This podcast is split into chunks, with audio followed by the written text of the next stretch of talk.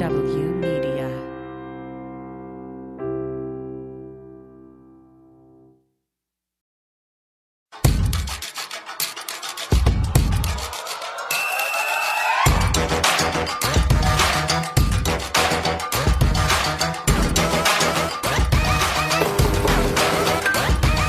Hey, welcome to Feminist Buzzkills Live, the show that's here to say we'll adopt all the royal corgis. I'm Lizz Winstead, and I'm joined by my co-host Moji Alawode-El. Hello, it is great to see you, Liz. But sadly, our third wheel Marie is out as she was at the deathbed of the Queen. Oh my God, she's gonna kill you for saying that.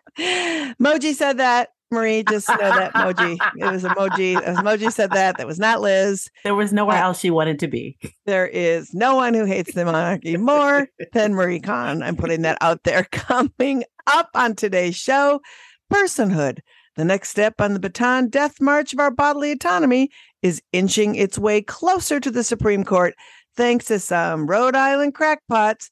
And South Carolina is the Gamecock state, and these political cocks have a zero game. Plus, as abortion clinics close, the void is real, and fake clinics are filling it. Joining us to talk about how anti abortion politicians are taking your tax dollars to make it rain on these menace clinics is Ashley Underwood, fake clinic expert and director at Equity Forward. Plus, you know her from the show Better Things and is the host of the podcast Kill Me Now. Comedian Judy Gold is here to throw some hilarious fuel on the rage fire. All that, plus the weekly roundup of the good, the bad, and the creepy news from the abortosphere. So let's get to it. So we had a we had a little break.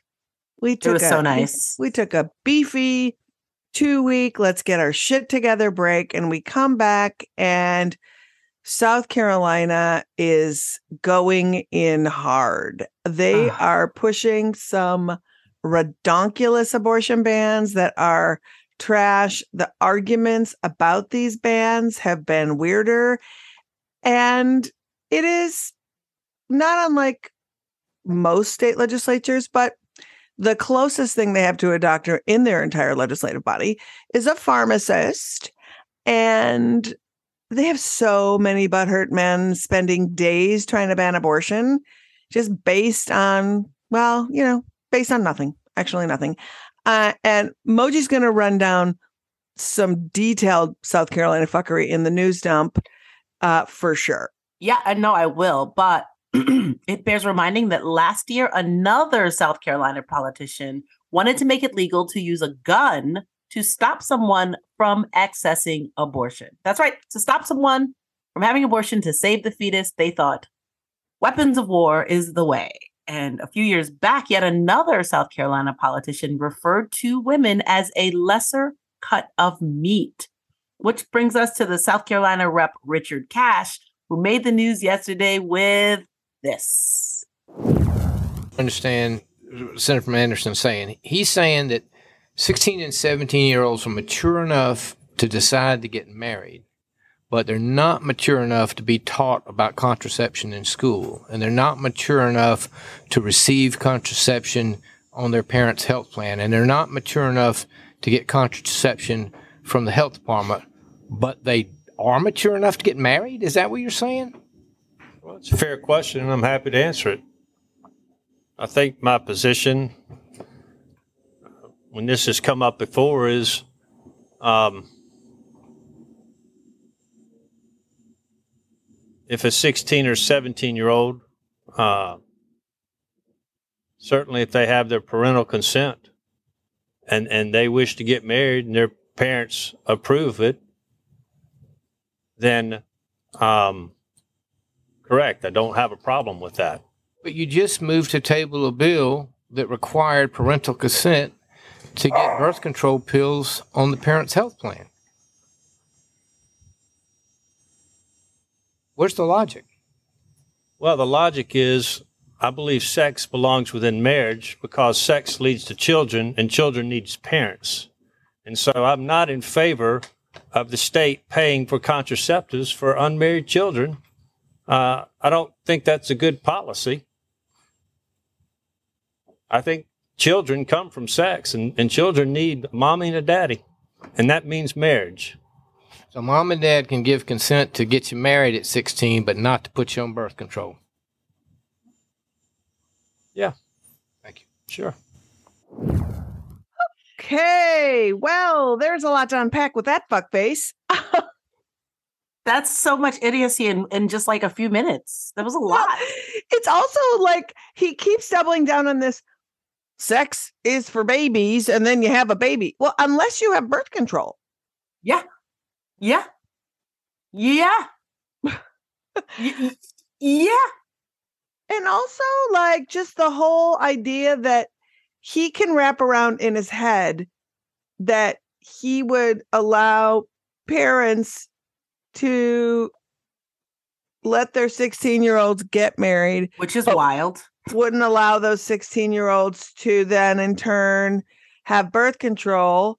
If, because he's like, unmarried chil- children shouldn't have birth, unmarried children shouldn't have birth control. Well, it's like, you know, I don't know how many children are taking birth control. I think there's sexually active teens who are taking birth control. Uh, uh, what is he talking about? He doesn't know what he's talking about. That's what's wild. He has no idea what he's talking about. Because what does he want those married teens to do? Start reproducing immediately. 100%. I mean, this here- here- because here's the thing about this dude um is he has per- in he is part of this whole South Carolina circus that's happening um around these really strict anti-abortion laws and he's proposing a ballot initiative because he said he wants to take abortion out of politics and give it to the voters. And the way that he wants to do that is to propose a ballot initiative and listen to the wording carefully because this is his wording and this is why it matters. He wants to propose a ballot initiative that says um, reproductive rights are guaranteed with exceptions. So by saying with exceptions and not codified into the Constitution, it means that the legislature can then go in and just um, regulate, regulate, regulate, regulate. Yeah, So- making the exceptions that they know that we deserve. That's exactly correct. That's exactly correct. And so um he, it sounds reasonable on his face until you break it down, right? And this dude has no reasonable in him. And I just want to say, uh, Moji, to you that as we know, uh, oftentimes when we hear outspoken morons spew bullshit, it's usually not the first time they've done it. And so I did Oh. some digging. Oh, you did a Google. I did a Google on good old uh, Richard Cash and found out he opposes same sex marriage because, quote, God designed men and women for a unique type of companionship. A P and V kind of companionship. I, I, I'm unclear. I'm not sure what a unique type of companionship is. Um, I think maybe it's, yeah, P and V. I think you might be right. I mean, which doesn't seem that unique to me. That seems sort of actually real, basic. real common. real basic. Uh also, and this plays into his whole uh birth control nuttiness. He has eight kids, by the way. Uh he also um runs an ice cream truck for a job. I don't Does he really? Yes, he runs a he runs a he has a he has a chain of ice cream trucks. Uh also doesn't believe in climate change, which might be because he's because he wants the he wants it to stay hot all the time so he can sell more ice cream. Mhm, mhm. Um, that's just me supposing. But um, he believes that life begins at conception and thus would prevent such quote unquote murders by just not just outlawing abortion, but most forms of birth control. So he's very much like 16 year olds get married and start reproducing immediately. True. And um Moji, just for some fun for you in my digging, I found him giving a speech in 2014 that I think is important for you to hear, but also important for Joe Biden to hear as a reminder that there's no such thing as MAGA Republicans and regular Republicans because they're all Republican. I just want to remind everyone that Joe Biden listens to this podcast. Yeah, all, every week. Number one commenter. Uh, so let me find this um, clip for you and I'll play it, Moji, uh, so you can have fun in this um, hellscape that I found of good old Richard Cash. To say this today is Martin Luther King Day. Martin Luther King did a lot to help us as we struggle with racial equality and justice, friendship and kindness between the races. And we celebrate that achievement. But what I want to say to you today is I too have a dream. When we consider the 55 million unborn children that have been killed in this land since 1973, I too have a dream. When we consider that one third of the generation since 1973 is not with us because of abortion, I have a dream. And what is it? I have a dream that one day each and every unborn baby created in the image of God will enjoy the same constitutional protections that you and I receive. That's our promise. That's what the Republican Party stands for. Thank you very much. I, I just want to say the racist slash anti abortion activists uh, are, are not original. No, he has a dream. original. No, he has a dream. also, his dream is personhood. I have dreams too, but like, dream bigger, dude. Damn. I know, I know. I just love that he couldn't wait, and you know, he he he got his. That was in 2014, which Oh, is why I was like Joe Biden when he said this is who the Republican Party is. When they tell you who they are, believe them. Believe them. Believe them because he's only had his seat since 2017. He got it in a special election because the person who held his seat is now horrifyingly the uh, lieutenant governor of South Carolina. So there's such garbage state that uh, you know that that same district that elected the lieutenant that elected Richard Cash also elected their lieutenant governor. So um th- also those voters have some something wrong with them t- too. Uh, also, gerrymandering. I just want to point that out there. Yeah, I mean fair. Uh very fair. So that is um that is Richard Cash in a nutshell. That is South Carolina Can we just call him Richard Trash? Because I like that much better Oh, and it makes yeah. me feel more comfortable. 100% Richard Trash. Richard and Trash has a trash ass dream. Richard Trash has a trash ass dream. I And really like just thought he was going with zombies when he was like all of the unborn babies, and I was like, come back. yeah. Well, also that- he did that like weak sauce um dinner theater white person. I have a dream. yeah. Oh God. I have a dream. I don't like- think that's what Martin Luther King had in mind. so. I know. It's like fucking letters from a Birmingham abortion clinic. Is that your is that your I don't think that's what Martin Luther King had in No. I don't either. Anyway, not- just and that is just like that is just like the Richard Cash eh, portion we are wrapping up here, but we are getting to so much more uh South Carolina fuckery and other news. So we're gonna get into the quick hits. So Moji, let's hear about those Gamecocks and all the other cocks. Ah, so many cocks. So, So many many, cocks. cocks. So little time. Um, South Carolina is literally doing the most. And so Wednesday, the South Carolina Republican Majority Senate Committee, they decided that exceptions to their ban, uh, abortion ban for rape and incest are entirely too lenient for their state. So therefore, they sent an abortion bill with no such exceptions to their legislature where it will be debated by a bunch of men who are not doctors like Richard Trash. like Richard Trash. And I just want to point out that the bill is terrible, but the terrible version before this was a bill that did have exceptions for rape and incest. But if someone took advantage of those exceptions, the victim's name would be given to the local sheriff within 24 hours of their procedure. Because what good is uh, patriarchy if people have privacy? Right. Oh my Mhm. God. So, you know, it just feels like they're on a they're on this crazy mission to just make it worse any way they can. And that's not all, is it, Moji? I was going to say, but, but wait, there's more? South Carolina. Jesus Christ. In even more awful South Carolina news, a, another Republican ding ding ding lawmaker claimed that children who have been raped by their dads should just get Plan B from Walmart Hmm. and don't need access to abortion. Um, now I'm not I'm not quite sure how uh, ten year olds are supposed to get to Walmart and get that fifty dollars that one might need for Plan B. And when asked this question by a somewhat reasonable person. The legislator said uh, the rape child would be taken by the ambulance. And um, I also want to know who's calling the ambulance. And I also wish that I was making this up.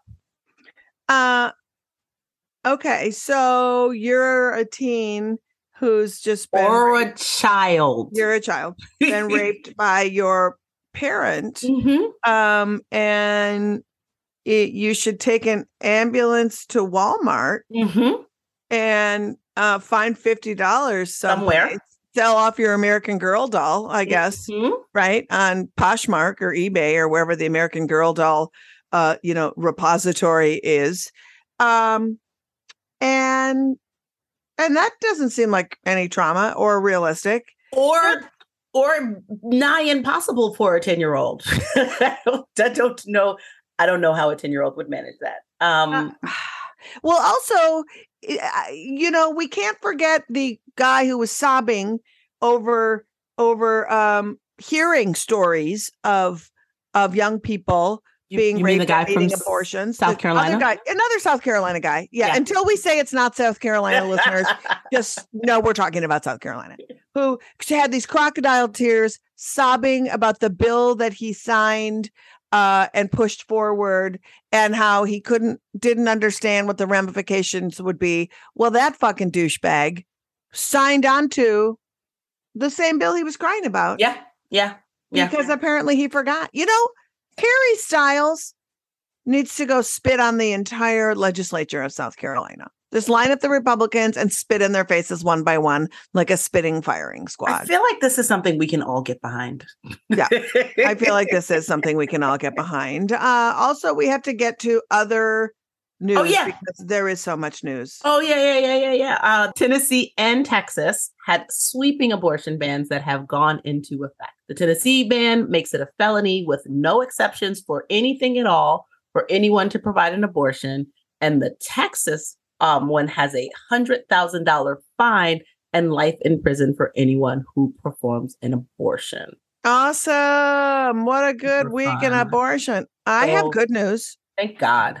I have good news. You want to Oh hear my it? Yeah, please. Okay. So if you follow our pod, we have been following this journey of Michigan and their ballot initiative they want to get on the ballot in this November. They have one of those garbage old laws on the books from 1931 that criminalizes abortion.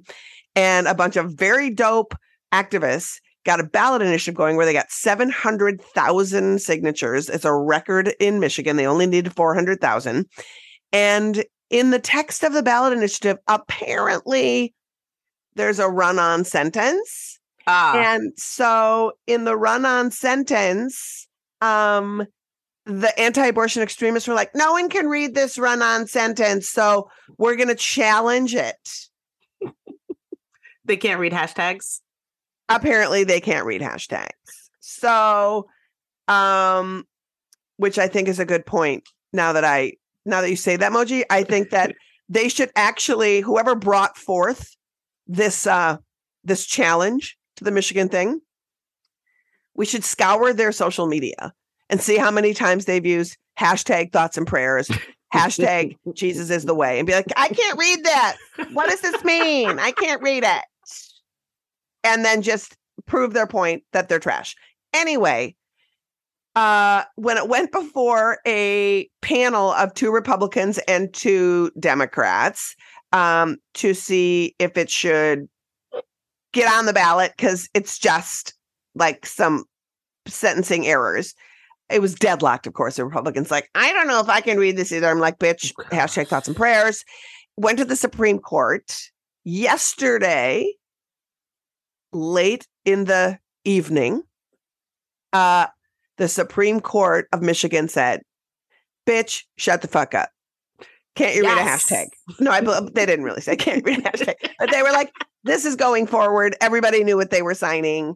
You know what? We're moving on. So, yay, Michigan. That is such good news. Ah, such I love good good news. I do too, because Michigan is going to be a stalwart in like as we move forward with where there's access, Michigan is going to be the place that has it. So the voters of Michigan, hopefully zombie law be gone, codifying abortion into their constitution is hopefully what will happen on the ballot in November.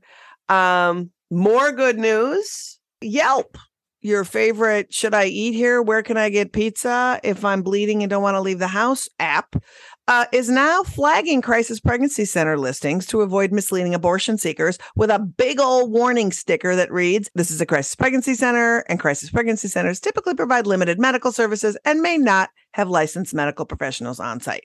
That's pretty innocuous, kind of straightforward. Like these fuckers just might not have doctors and might have just limited medical services. I mean, I wish it would say these assholes are fake ass clinics uh, designed to talk you out of having abortions and lie to you about the procedure while shaming you for actually being a sexual human being.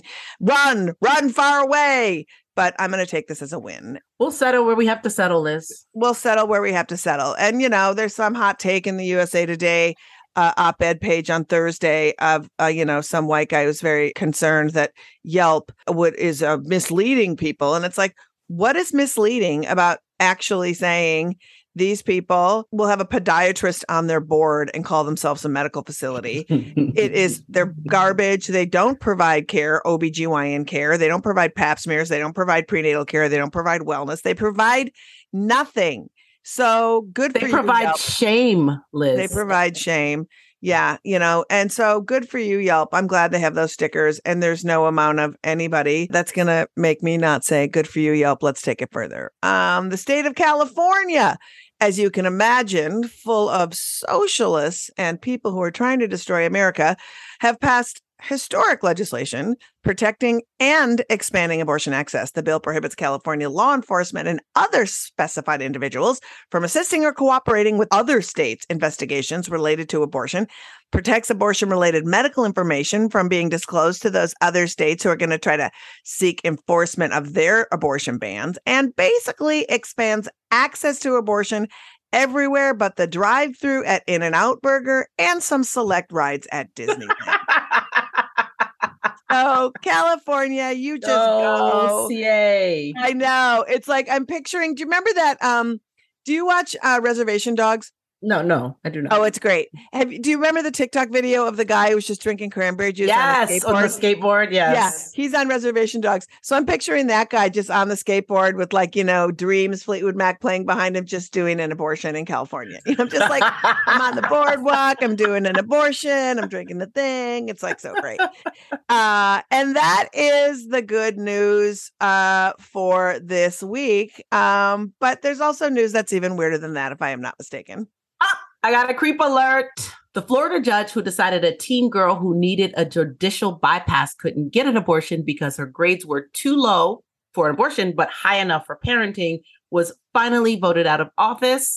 Woo! Yes, and he is a peach in his bid for reelection.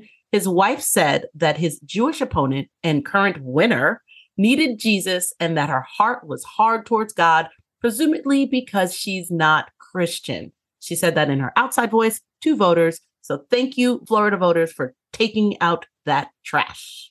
I want to call her Anti Semity Sam. Absolutely. That is fully her name. Anti Semity Sam. Um, that's good, Moji. But I'm going to take your Florida creep and raise you a Texas creep. Oh, okay. They breed You them there. Yeah, you want to talk groomers? Yet another Texas anti-abortion monster has been arrested for allegedly soliciting a child for sex. Gross.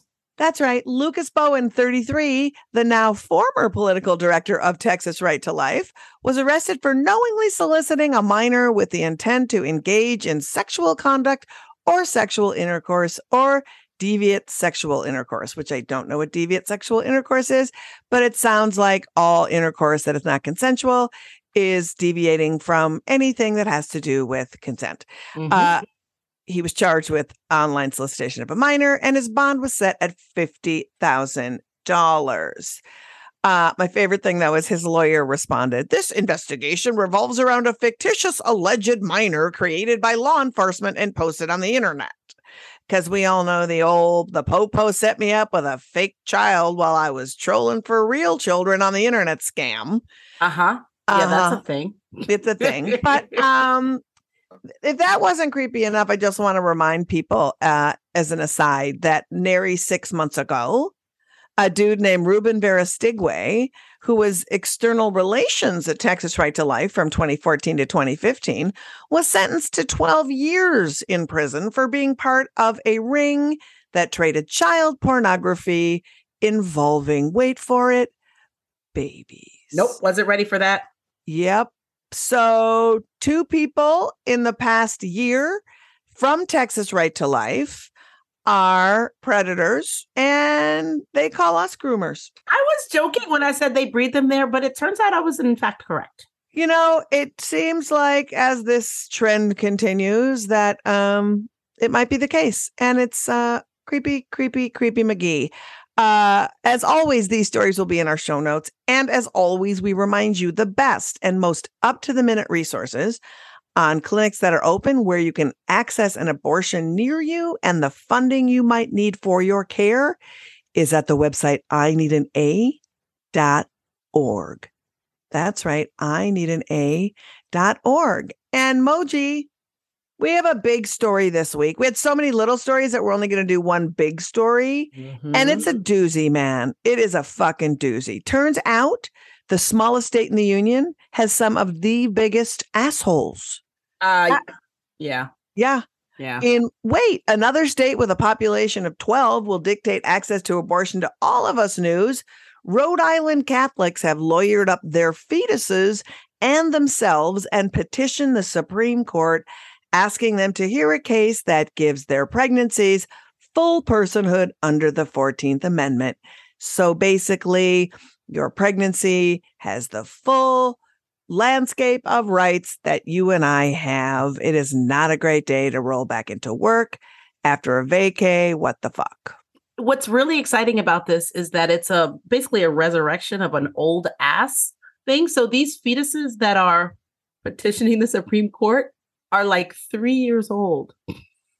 Yeah, they're now three. I mean, I don't even understand this. The 14th Amendment clearly says born persons, it has the word born persons in it. And I got to tell you that the reason they overturned Roe, they said that abortion, the word abortion wasn't in the Constitution, therefore, we were not entitled to the rights to it.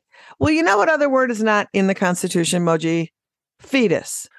Or pre-born, I would think, which a made which is a made up word that we have to listen to all the fucking time. Yeah, or preborn. Yeah, Uh, not in the pregnancy. Pregnancy is not in the Constitution. What are women? What So- are women in the Constitution? I mean, I don't think we're mentioned either, quite frankly.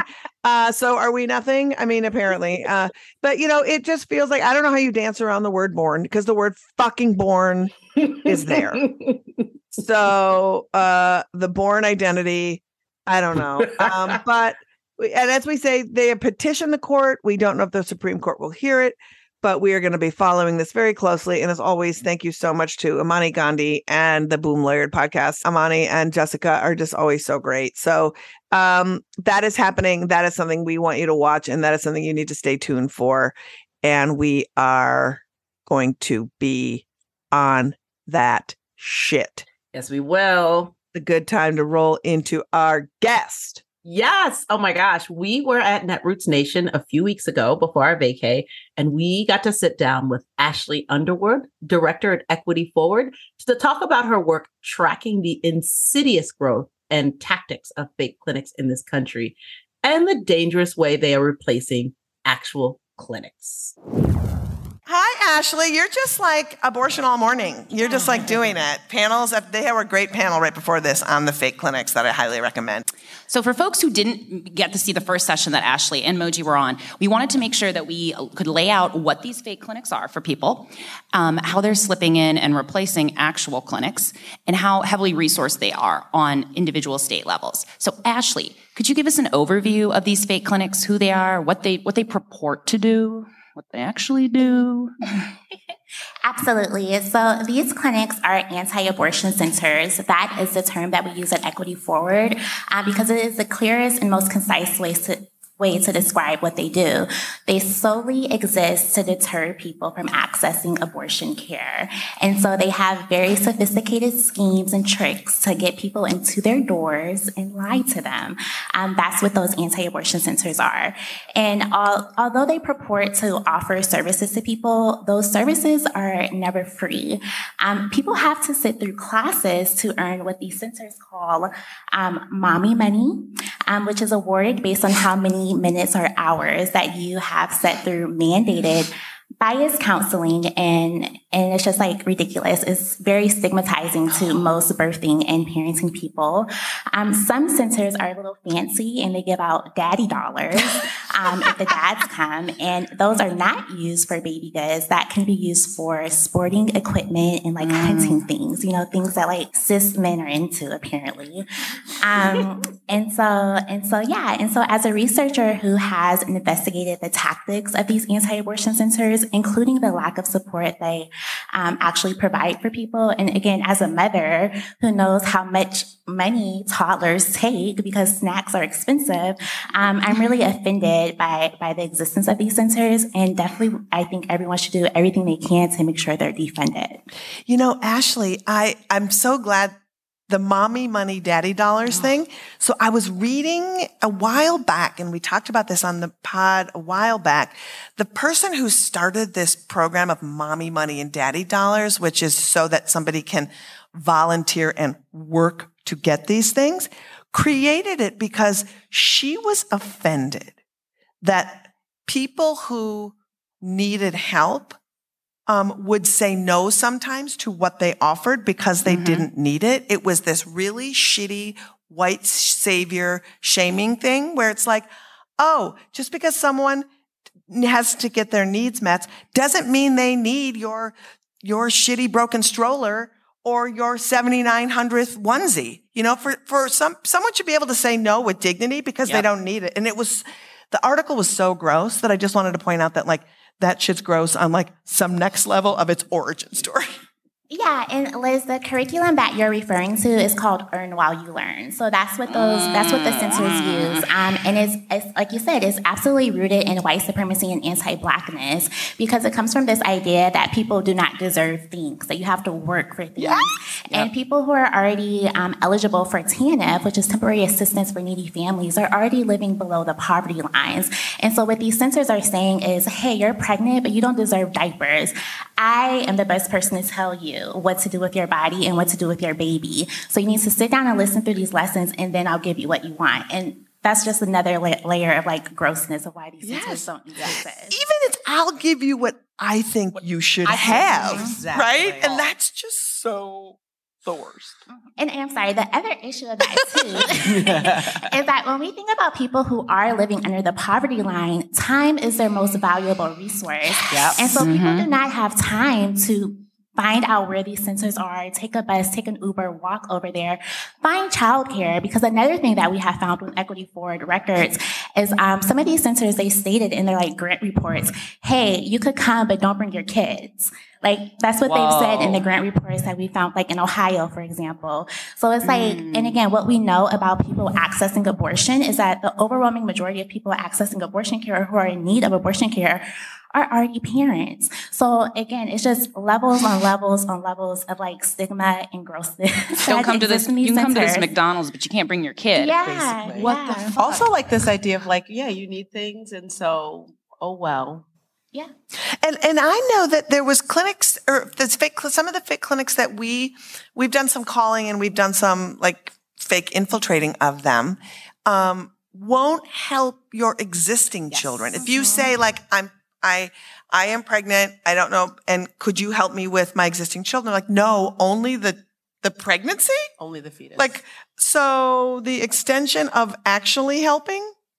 It doesn't exist. No. No. The illusion to help is an investment and a marketing tool. And they've spent a lot of money on marketing their illusion of care. Yes, they've spent a lot of money. And so the thing about these centers is that they exist in all um, 50 states. Um, there are 14 states that use public dollars, including federal TANF funds, that are supposed, again, to go to low income people to fund alternatives to abortion programs. Um, states allocate hundreds of millions of dollars to these programs. Texas is a perfect example of that. Their alternatives to abortion program is funded at $100 million in the state of Texas. How much of that actually goes to Yeah. patients? Very little. very, very little. Um, equity forward in our research, we have found that like the overwhelming, um, the overwhelming majority of these funds are being used towards personnel, staffing, overhead costs because they have to pay their rent. Don't worry about the other people who they're trying to get into their doors who cannot pay their rent. Um, and then marketing. They are definitely using these TANF dollars to engage with SEO professionals to expand their reach, to lure and deceive even more people into their doors. Um, and yeah, th- th- this is what your public dollars are being used for. Moji, will you talk about the ranch? Oh. So Texas with this hundred million, they're they're doing these ranches and how they're trying to like help. So it's, I don't know if Texas is funding this yet, but I, they're just in this void that we have of like access to abortion. There are all these crazy wackadoos stepping into the cracks. And in Texas, and there was a article about this in the New York Times. Um, some religious minded couple decided that they were just going to create a ranch uh, for pregnant people and they were going to model a Christian family and people could come and work on the ranch and have their kids and live this pastoral weird life. Um, essentially because they have no other choice, uh, which is not necessarily a CPC, but it kind of is its own weird offspring. Sounds like a cult. well, you had to commit to also living in the sort of Christian relationship thing, and but talk about the man cave because the man cave Okay, is so that's a different article. You're conflating our article. Oh, I'm sorry. shit. The branch was one thing, but that was a CPC. There was an article, I think, also in the Times. no Washington Post. The Washington Post about the expansion of a CPC because they were getting this Texas money, and so this woman was redesigning their um fake their their abortion. What is? I'm sorry, I'm using the wrong their um, Anti-abortion center their anti-abortion Yes. center and they were basically making like a hateful ikea and they were creating a man cave so that people who brought cis men who brought the, their their partners who wanted to get these you know pregnancy tests which is often how you're lured in could be could play pool while being counseled about fatherhood So distract them while they're playing pool, so that they aren't exactly understanding how what parenting what is parenting like? is, what parenthood is, and Wow. what they might be getting into. Um, and yeah, that was basically it was just like, oh my gosh, we have all this money now. Um, the, our anti-abortion center, and we can now just do some some designing. We can uh, get a Herman Miller chair and everything. cappuccino machine, but no health care. no health care. Um, uh, Marie, you want to go in on a little bit about actions people people could take? Oh, yes.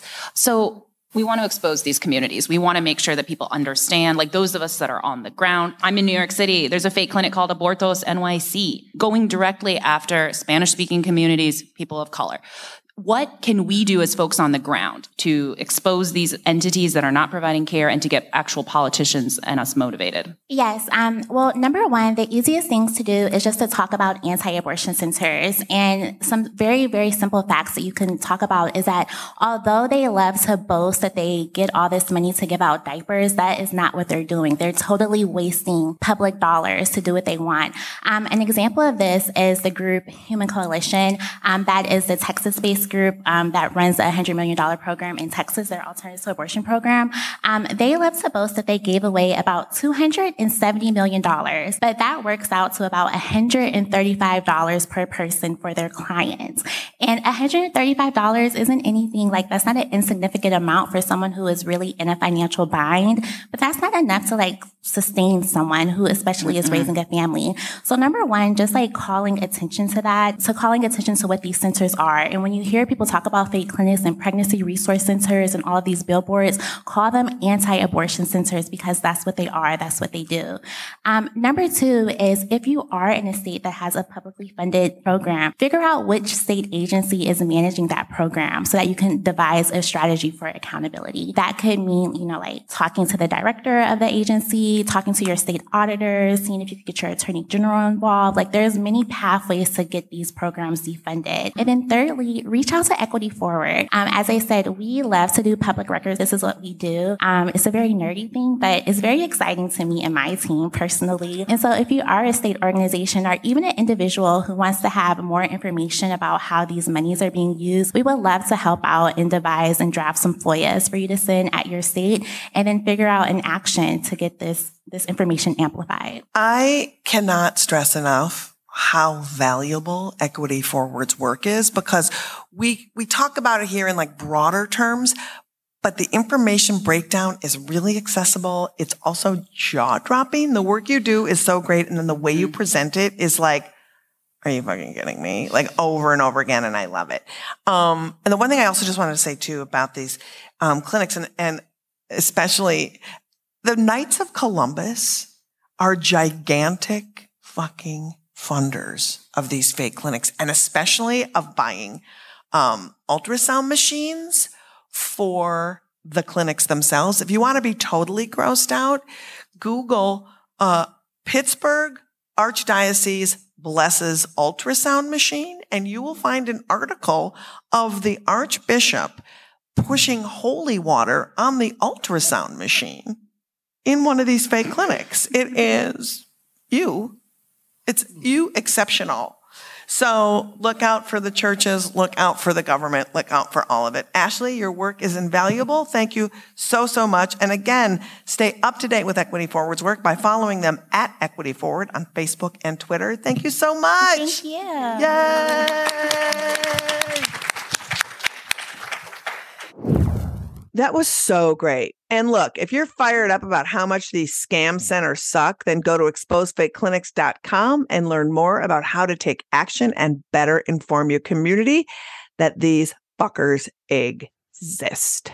And now it is time for the podcast game show that is sweeping the sphere six degrees of abortion. It is simple. Moji is going to throw a news story at me that is seemingly not connected to abortion. And I have six tries to try to connect it to the issue. Moji, what is this week's story? So this week's story, Kith, hip streetwear brand. What Um, is it? Kith, K I T H.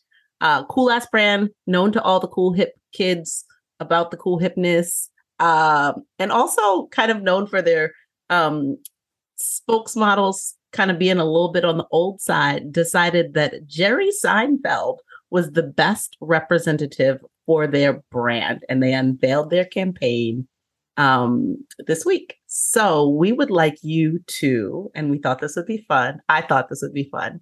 Link Jerry Seinfeld to abortion. Are you kidding me? I knew you could do it and I knew it would be fun. Go ahead, just get it done. Get her done. Get her done. We never have an opportunity to talk about Jerry Seinfeld. I mean, the easiest way for me to do it is in my early days, I opened up for Jerry Seinfeld several times for several shows. I am me.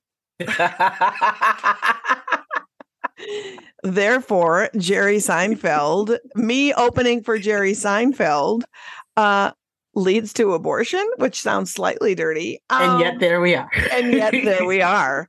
Uh, wow, that is. Uh, I, I'm I'm curious as to that uh, that in that brand of clothing. Oh, you're about to go out and be a Kith fan now? You're going to I- be I just doubt it. going to their cereal bars? I think there's. I think there's You know. I I, I, I think there's one near your neighborhood in Brooklyn. We don't need to be revealing my neighborhood in Brooklyn. Um, I said I mean- near. yeah, near. I mean, I, I also just have a thing about like people who have more money than anyone in the world being spokespeople and getting more money. oh, so I'm Like- glad that I didn't pick uh, that uh, Bradley Cooper is the face of Louis Vuitton. Oh, that would have been, I- but I could have, I could have tied that one too. That one because Sarah Silverman is in his new movie about Leonard Bernstein, and Sarah Silverman, as we know, is a great friend of Abortion Access Front and this Mhm. podcast and all things, um, and all things me. She Did is you my just BFF. do? Two six degrees in one segment. The fuck, Lizz? I do, and I'm going to call that one back if I lose on the other one. I'm going to be like, I have one. I have one in my pocket that I did win. I'm going to throw out there in the world. Um. Oh my god, that is so funny. Well, um, I win. Thank you, Moji. I won. I feel excited about winning, and I feel like that's a perfect time to bring on our guest because our guest has also worked with Jerry Seinfeld many. Many times.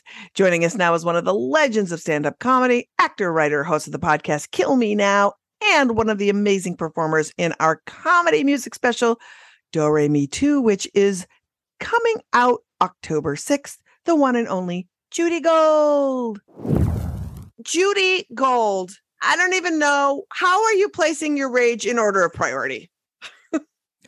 Wow. You know, as you know, Lizz, I've known you for, oh God, 35 years? I don't Uh-huh. even know. Ow. and I've always been a little bit full of rage. But, and I was talking to a friend of mine the other day, like that I didn't think it could get to this level. Like, I, like, I'm not a hateful person. Like, I'm a really, you know, I'm, I'm abrasive. I'm outspoken. I'm loud, whatever you want to call me, but I'm kind and I'm, uh, I try to see the good in people. And, and as a comedian, you know, you connect, you try to connect and connect. It's all about connecting. I have never felt such vitriol. I didn't even know I had it in me. Um, I also never imagined ever that we would be in this position. And I remember in the 80s, my mother volunteered at the National uh, Council for Jewish Women. They're our Um, big partners. We love them. they're they're amazing and she you know would help them with stuff and she came home and gave us hanger hanger necklaces and you know it's just funny because you think think something's settled you think you've done the work and as a gay too as a gay as fighting for marriage equality and saying wow okay how much how much more massage i mean it all boils down to hatred of women. That's all it is. It is Yeah. misogyny. 100%. And you know, the thing that I think I say this a lot, but like progressives and liberals are so good at we get a win and then we fucking take a vacation. Like I'm guilty of it. I was guilty of it until I really started doing this work for real. And then uh, it it was so apparent to me and the thing that I hit home to everybody is patriarchy doesn't take a holiday. 24/6, 365. These fuckers, they want us profoundly destabilized. Like, I wouldn't be surprised if they're working on a mechanism that they can just fuck and it will cook for them and it will do their laundry. And then they just will eradicate us from the earth. They have that already. Those are the women dismantling our rights. That you know, it it you know, the men anger me um to no end, you know. But the women, Yeah. Oh, the women. yeah. the, women, the women who are so fuck. can I curse on this? Oh, yeah. So fucking Please curse. Hypocritical. Right. So fucking like that, you know. Did you watch Mrs. America? Oh, my God. We did a We Mrs. did a America show about after it. show. Yeah. Why was- am I not invited to these things? Judy, Okay. you are invited. We just need to go to you. Your management Okay. sometimes says you're busy. Oh no, just go to me because Yeah, they're all like, right to "Yeah, you." yeah, yeah, yeah, yeah, yeah." Yeah, Okay, yeah, yeah. listen. Here's the thing. Um, I watched that, and I watched the Phyllis Schlafly hypocrisy of, you know, we don't want independence, and yet she is going out there as an independent woman, lobbying and having a job outside of the home, and just the this hypocrisy and this need to be submissive. And and that it you know look if you want that have fun enjoy. If you like being a doormat and you you're you're satisfied. I mean, there's plenty of men who are just dumb and just simple and want to just like go to work and then come home and you know. And there's women like that. Like this satisfies me. That's fine. But don't you fucking tell me what I can and cannot do with my body, what I am entitled to, what my rights are, how what I what you know that I shouldn't get paid as much that I am less than, that I am not qualified for, that I am too old. I mean, look at comedy. Guys, guys never age out. No, they don't age never, out. Never. Ever. I mean, yeah, I know. I have never. I've been turned down so many times for like Netflix specials, HBO. Now I'm too old. I'm like, I've never been more relevant. Dying of fire, but also Judy, those women who are so. First of all, underachieving gold diggers basically you know they are benefiting from patriarchy they're benefiting they're like i just really want to live in this nice house and take care of it and have my kids and the fact that you're just like requiring things of me it's just like but I no one's can't that. requiring that. Why? No one Literally, is- I like. I'm like. You can do it whatever you want. It's the idea that you're rallying against our right to do what we want to do is the Right. wildest part. And it's also the same with like abortion. We're just like, wait, if you don't want abortion, just don't have one. don't have one. Don't Just have don't. one. Why are you going to talk about mine? And the the thing is, is that you know the term equality, which has been you know something that I've fought for for since you know the first AIDS walk, since you know every part of your being judy Right. So when we think about equality and when we think about feminism, we think about that every it's equal. That that everything is as important. Everyone's voice is equal. Feminism is not about just women. It's that women and what they say is as relevant, as valid, and should be heard as much as every fucking entitled white male in this country who who who are in power and ruining the fucking country. and, are mediocre at best half the time not Yes. even they're not even excellent they're just No, not at all. Not at all. found mediocrity Right. and And, they that's part of their drive though i think they know they're mediocre so they're and we and they know that we know it's right, like a Lion in Winter you know that i know i know that right, you, right, right, we're a right. very knowledgeable family Yeah. We, we, you know, and they know that we know, uh, but they don't stop. You're right. You know, these demo, it's, I'm getting really frustrated because the Democrats, yeah, okay, you're, you're, you know, you're respectful. Um, yes, let's, let's be moral. Let, but you know what? That doesn't mean you can't have balls. That doesn't mean you can't get angry. That doesn't mean, you know, you can't fight the way they fight. Yeah moji moji's sick of hearing me say this but i say it constantly. Stop bringing a powerpoint presentation to a Right, fight. right.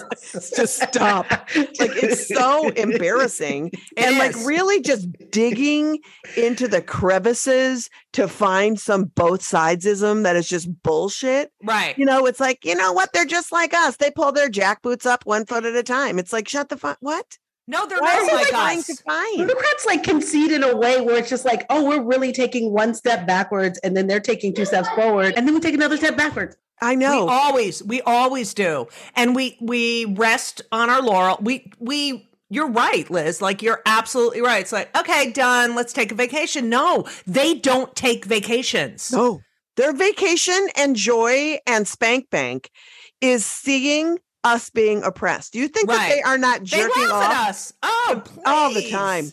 All the They time. basically said, we'll raise you, we'll take Barack Obama and we'll raise you Trump. Like that literally is what this country did.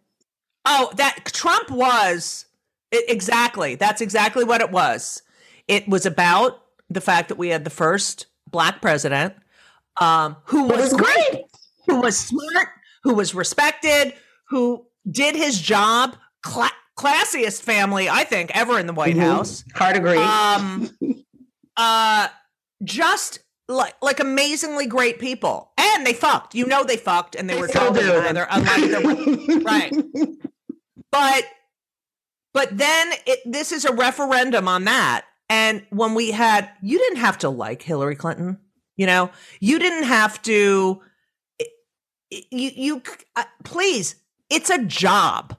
And she was qualified and all these young this is really pisses me off. These young girls, you know, who are voting for the first time, who are like, "You know what? I don't I don't really like her and I'm going to there's going to be a woman president in my lifetime. So, um yeah, I'm just not going to vote for her." And and and you juxtapose that with the 100-year-old woman being wheeled to the polling place saying, "I never thought I would live to see the day where I could vote for a woman." Right. Um and it, it's this it's this privilege it's it's you know i feel it in the gay community i feel gay privilege in, in, you know mostly from white gay men but Mm-hmm. i do feel this like oh yeah we're rich now we don't you know we Oh. don't need you um like i'm in provincetown i'm in provincetown and it's it's upsetting it's upsetting you know that it's being taken over by wealthy white you know, rich men. And look, I'm the mother of two very straight white boys, but you, I want you to know that there's not a day that goes by where I don't remind them who their parents are, how we how we are treated in this world, how they should treat women. And you know, it's interesting because, you know, Moji, I know you have a six Male, yes. right? Male. And I, as having two adult sons raised by women who are straight, um, I asked their girlfriends if they're different, you know? Because trust you know, women, because sometimes men don't know what they're doing. Right. And I said, Are they different from other guys you have um dated? And they said they both of them, they both talk about their feelings all the time, um, not afraid to cry, um, and don't think a woman is incapable of doing anything. You know what I mean? Like Yeah. respectful, not like equal. Yeah. And this is the other thing I noticed. Both of my straight sons have very close platonic relationships with women. Or like oh she's my best friend. Like they know how to be a friend. They know where the boundary So, is. so you're saying they think women are people? people. They treat them like human oh. beings. But Judy, that's also like I feel like that's exa- like just them li- growing up in in your household under your roof. Like they you can teach so much, but you can just also be in the world with your kids and they see that what's possible. They've seen your competence in a realm of things. They wouldn't they were foundationally exposed to somebody just doing it in the world and didn't have any kind of like second guessing about it, which Right. I think Right. is fucking amazing. Yeah. Oh, I Oh, have, I actually see that also in in sons that have been raised in single mother households. yes You know, when they don't have this like second guessing um male figure like telling them other shit or taking over or or or lending themselves to some sort of like I've got to fill in here because obviously you can't pull out a ladder and Right, do right. Or something. having Or, expectations um, about what women should do and shouldn't do, right? Like, I'm like, in my house, my son is going to be raised thinking, no, men do the cooking because that's what it's like in my house. right yeah these you know these specific role models that we have I, I don't know embraced and i mean it's i mean you think about it women couldn't even get a credit card they couldn't get a mortgage when i was like in junior high Yeah. school Yes. you know like it wasn't that long ago like Right. roe v wade 1973 Right. 1973 i was in sixth grade you Yeah. know It's Yeah. wild that a right like that could come and go in like a reasonable lifetime. Yeah. come and go. Well, also it's just it's just also even in even in comedy, you know, it's it's a, a there was such a turning point in my career and I'll never forget it. I was t- I used to have this joke in my act where it was like um you know, have you ever noticed that maybe male Great Dane should have to wear underwear in public? I remember that joke. right? And I would tell that joke, and it would get a huge laugh. I remember that joke. I It, it would- it would get a yeah. huge laugh, Yeah. and then it stopped getting laughs. And I was like, I'm not going to tape myself. Why is this joke tanking now? And I just subconsciously started saying, I think male Great Danes should have to wear underwear in public.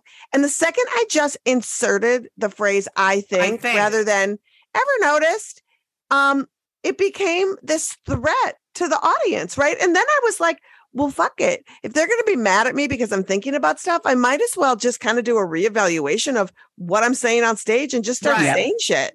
Because it's a radical act to be a woman and have an opinion and stand on stage and say it. We decided we're funny. We're decided what we have to say matter. Like that shit's real. That's not like made up. That's real. No one said, you know what? Let's the Judy and Lizz's up the, of the world up there saying shit and taking up space. No, we had to claim our space and Right. put ourselves there. You know, it, that's so true. You know, say, I think. And it's like, oh, you have an opinion? That's your opinion? Uh, no, no. Eh, eh, You don't, you, you're not entitled to an opinion. And, you know, I feel like in a way, and I, I don't think people who weren't, who- never did, you know, who weren't in the stand up world like we were, I don't think they understand. We never got to work together because they Never. would never have more than one woman on a show. We Unless it was a freak road- show. Unless it was Unless it was show. like hysterical ladies, you know, la- ladies getting fucked, ladies who don't get fucked, and and it was always a special event. It's a, and it still is. I will. I refuse now to go on any show that is, you know, girls, ladies, you know, because I I'm done. I'm done with that. Yep. But Yep. we never got to work together. Um, we were on the road alone. A lot of times it was dangerous. Um, and people don't understand that these guys that were in comedy, uh, and they got something, they got a series or they got a show. Then they brought all their buddies along, you know, and they all became wealthy and they all became powerful. And it was one woman out of a thousand men who would get something and Mhm. hopefully try to bring some of us. But y- you know, they've set up the system. There's only room for one of you. Um, and and we bought into it. oh yeah, and and causing this friction between people, and then you get to a point where you're like, wait, what the fuck? I can take. Well, I already take up a lot of space, so I think I sort of had this. You know, I physically take up a lot of space because I'm six two, but you know, I, I feel like i you see women and they're they're not taking up space, but I think now they're you can see their gait, the way they enter a room, the when they enter a club, the way they get on stage. It's like don't fuck with me. Yeah. Um, but I don't think feminism is, and especially in comedy, is talking like a guy talks on stage. No. It's talking about what's relevant to you and it's as equal, as funny, as valid as what a guy says on stage. Well, Judy, do you remember like you would be rewarded if you ignored your who you were on stage as a Yes. woman? Like, Yeah. and they would say, like, oh, I love that that comedian because she never talks about being a woman. And it's like, I have no other frame of reference. Also, I don't know what it's like to be a man, but when when I hear a funny man talk about their experiences, I'm not like, don't talk about that because I've never been through it. Mhm. Right. Why why is that a thing? Why was right. that? it's exactly right. A- And people, how many people came up to you and said, I don't really like women comedians? Yeah. Oh, but you're really funny. I remember, I'm sure you remember this, like in the 80s, the late 80s, when we would call, you know, we were, there were all these one nighters emoji around, like, you know, where you would just go out and get like 200 bucks or whatever, but you had a call, you had, it was phone. And I remember calling so many clubs and them saying, I'm not kidding. Oh, and I'd be like, oh, I just did Evening at the Improv or Caroline's Comedy or VH1 stand up spot, whatever was going on. Um, and I'd like to work your room. And they would say, we had a woman here last week. yeah, and she didn't do well. So Yeah. we're not Oh. hiring women. It's like, oh, and every guy you had on stage just killed. Oh shoot! Fucking So that one woman was the standard, and if one woman bombed, we're out of we're done Yes. with women for a week or, or month or so. Oh, 100% all the time. Or we have a woman already booked on the show or um you know maybe but like I don't know if you can follow any of our openers. I've had them say to me. Oh, but then when you get, I remember the amazing Jonathan, God rest his soul, said to me, You're really funny. Now end with something no one can follow and you will headline. And that's what I did. I, I, I had that ending where I sang, and I'm telling you, I'm not going. be- And I would have them flash the lights, telling me to get off stage, and I would become Jennifer Holliday. Um, and I remember that they stopped wanting to follow me. I started headlining, but then they would purposely, some club owners would purposely put on misogynistic men before me. Oh, so you would to try to blow you out of the water. Right. Oh, No, or to dumb down Right. the audience. So you know what I mean. So that that, that So whatever. they didn't have to work know, so hard. Have to.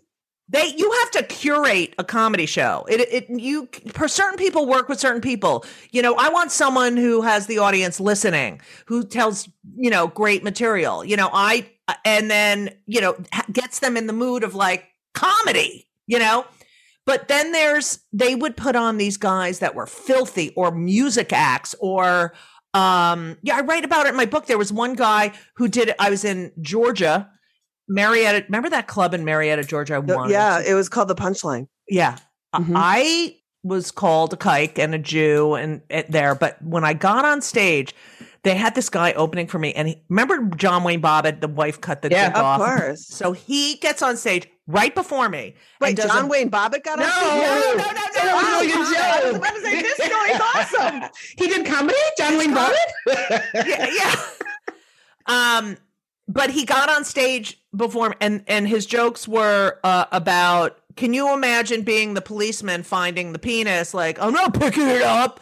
You pick it up. You pick that up. I'm not touching that like that. And then the size of his shits, and that that him his brother compare size of their shits. And then it was like, and here's your comedian Judy Gold, and it was it it, it you you just don't get it. And if you look at old you know old old um clips of women of of Jean Carroll of uh Phyllis Diller of um you know Moms Mabley of uh Joan you see these women get up there and they have a disclaimer basically saying hi I know I'm a piece of shit and I should be you know Yep. ironing my husband's handkerchiefs okay and then here's my material. And they all did that. Like Phyllis Diller had a beautiful body, but she purposely wore these caftans because she had to, you know, desexualize herself. She wanted people paying attention to her. Um, and they all did this. They all were like self-deprecating, and then went in for the kill. Yeah. And I don't see one man get up there without feeling entitled to say whatever the fuck they want. Right. Right.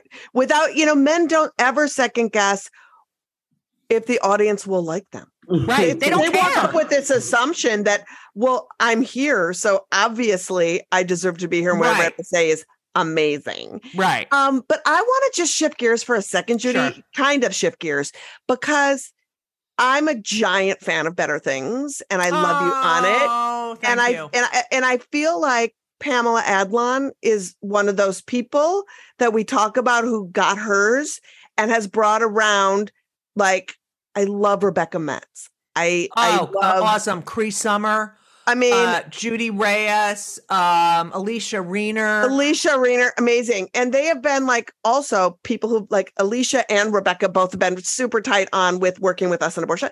But I look at it and I think, I think I just need to hear from you just an anecdotal, warm like story, just because I want to believe that that is the utopia that we are heading towards in this new way that when women get power, they bring women along. And I, I'm assuming by looking at that show that that's what that show is.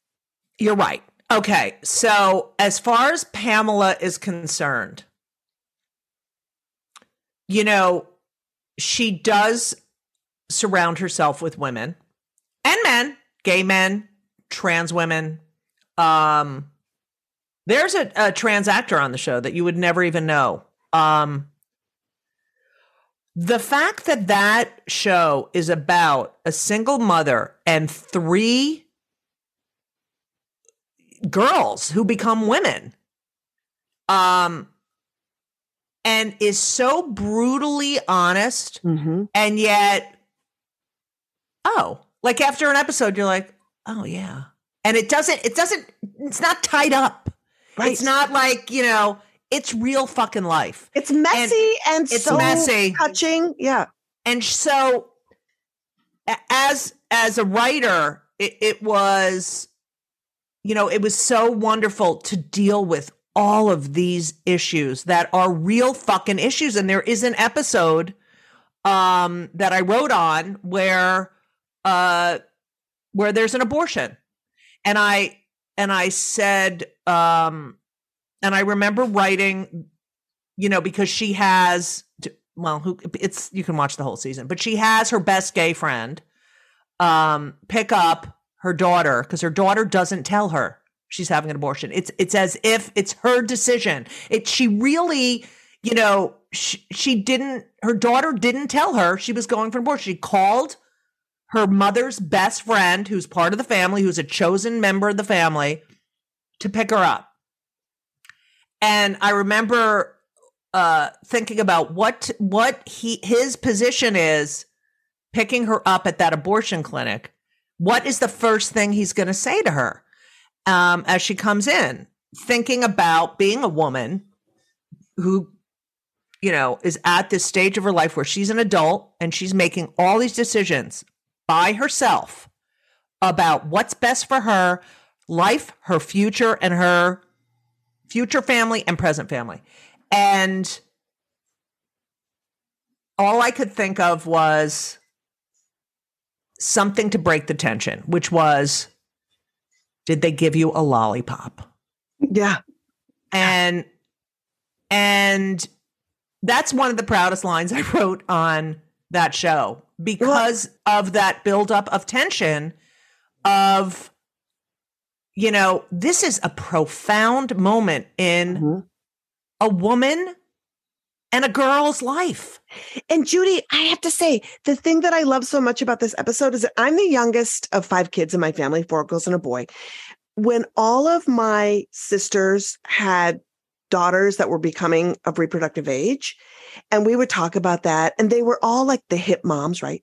And they were all like, but my daughter's going to come to me and it's going to be fine because, you know, we have that relationship. And I said, look, the complicated relationship between a mom and a daughter some like I, I said to my each of my sisters have you ever gone shopping with your daughter and she walks out in an outfit and says hey do i look fuckable in this Right. she right, never has Right. Because- She will never. because yeah i said because that is those she wants to be able to be sexual and be her but also climb into bed with you and be vulnerable and that's where i come in like Right. let me be that person right and so that episode was that for me and i was so glad that it was because moms they're like but why didn't you and it's like oh but you didn't and that's okay you went to this other person so that was a really well, it- yeah, it goes through episode. the it goes through the whole you know the Yeah. season till the end. yes And and it's so great the way Pamela was like,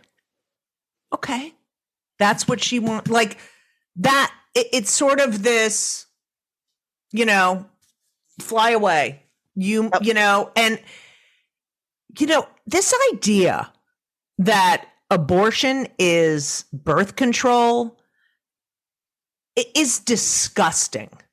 i'm going to reframe you on that who cares who Yeah, that's true. That's true. I, that's true. That's Right? true. Yeah, that's true. Uh, because uh, you know we go through phases right and it's like if abortion is moral which we all agree if it doesn't harm in any way your fertility going down the mm-hmm. line um then who cares how many Right, and it's no has? one's business. Right. No one's fucking business. right yeah exactly i know judy we could talk to you for hours No, I want to talk more. All right, I know we on have me? to wrap girl but you'll come back you're gonna come Can back I come back? Please and come back. Do? A, you can come back I and want- do all the things with us you can be part of all I know, the but I feel like all right. You have? Do you have my email? You better. I'm gonna. Se- yeah, I think you have my email because you of told me course I have my your email. Is it the same one you've had for a thousand years? No. It's not the AOL account anymore? No. You changed your email? years ago. Do you know have AOL still? Do you have AOL? No. I'm not, but uh, uh, we have friends who are still have AOL. Like Sarah Silverman, Silverman still has an AOL. still has yes, AOL. Yes. My friend Jim Colucci still has AOL. Oh, Jim has AOL. That's right. Yeah. So look, Judy, you just need to be in the fold. That's all there is to it. You're just. But I just want fold. you to know, like, I know how hard it was for you to have to, you know, shift gears. Um, and I have to say thank you to you because, um, and I said this, I think we were at Club Cumming, and I said, uh, you know, the what what you have done and and your you know myopic focus on this uh issue that is so important uh, on behalf of any normal woman in this country i have to say thank you. And thank you for constantly not stopping. You know it, it- it's you're you're not like the democrats where it's like okay okay you know and it's it's so important and i want i want to be a part of that because Well, you know what? We're going to rope you in. You know, the problem was we had such big plans right before COVID, i know getting people to go out on the road, like, you know, because we had started this tour that started building momentum. So now that we are in a state of just constant COVID and we're going to be going back out and doing things, you're going to be back in the family. But I also just want to say to you, um, and Moji and everybody really, every single time there's a conversation about abortion, um, somebody feels included that Yeah. didn't before. And that's just huge. And because unless we change hearts and minds, you know, and let, and that's why I stopped you to say, wait a minute, let's talk about that for a second. About what if somebody does use birth control? it's just because someone said that to me like i think and i was like fuck you yeah, yeah, yeah So, you know, I just, I am so, I'm just so grateful that putting your face and your voice in front of this matters because you do get shit. People come after you. It's a whole thing. But, you know, not giving fucks is why I love you so much. And, and also because you are allowed to not give fucks because your heart is so big and you know who you are and you know what's best for the world. And I feel like really lucky to know you and I love you. So, oh Lizz um, thank you Lizz yes, Judy. yeah So um thank you girl and um and uh thank you for being with us. Thanks for having me Thanks, Judy. Follow Judy on Instagram, Twitter, and TikTok at Judy Gold, J E W D Y G O L D. And check out her podcast, Kill Me Now, wherever you get your pods. Bonus, join Judy, Margaret Cho, Neko Case, and so many other fab artists for Do Re Mi Too, Sexist Songs by Righteous Women. Hosted by Lizz Winstead. Hey, hey, that's me. It is a gas. The show streams October 6, 9 p.m. Eastern, and is a benefit for Abortion Access Front. For tips and info, go to doremi2.com. And you can learn more about Ashley Underwood and Equity Forward's work at equityforwardfwd.org and on Facebook and Twitter at Equity Forward. Thank you so much for listening. We are here for you as we navigate this patriarchal hellscape. We want to be a reliable hub for information and a source of humor as we face some really hard times ahead. Know that we're in this together. We got you. You like the pod? Please subscribe, write a review, give us five stars. It's the best way for our podcast to reach more people. And by doing so, you are helping more folks learn about this assault on abortion access. To keep up with all the latest Repro news between episodes, follow us on social at Abortion Front on Twitter, Instagram, and Facebook, and on Abortion Access Front on YouTube and TikTok. FBK Live is edited by Remy DeTournay and is produced by Abortion Access Front. Hey, want to get active in abortion justice and looking Yes. for a place to start? AAF has our training sessions up at operationsaveabortion.com and in pod form on this channel. Gather your buddies, download the toolkits, then fire up the episodes and get to work. Our workshops and activity calendar will keep you busy smashing the patriarchy and saving abortion. And it's all available at operationsaveabortion.com. And when you aren't listening to FBK Live, How We Win is an awesome pod for you. Each week, How We Win tells the stories of the people fighting to protect our democracy. You already know the news. Now, what can you do about it? How We Win is inspiring, insightful, and will give you hope, featuring fascinating interviews with experts, activists, and ordinary Americans. Each episode gives you the information you need to take action and join the fight. How We Win is hosted by campaign organizing veterans Steve Pearson and Mariah Craven. And every week they bring their own insight, humor, and hope to the most important issues facing our country today. Subscribe to the How We Win podcast on Apple or wherever you get your podcasts, and together we will win. Together we will win.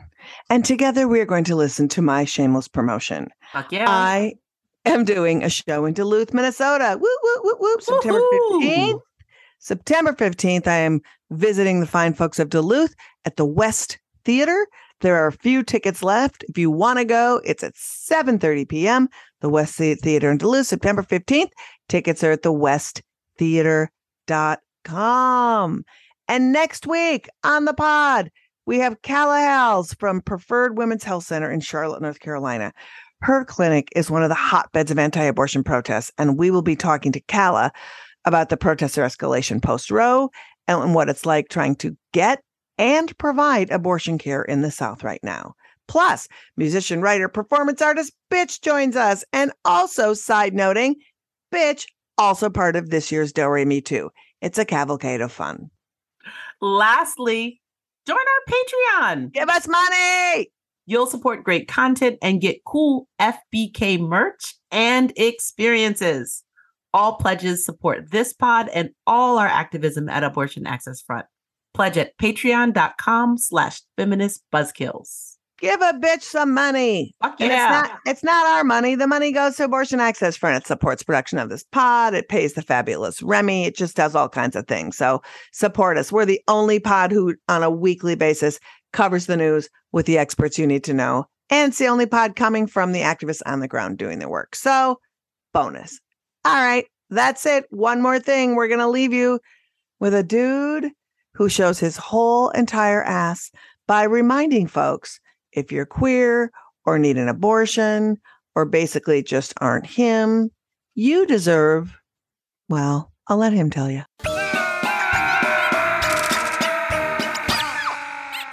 Well, we can't just put all the abortion doctors to death because think how many abortion doctors there are.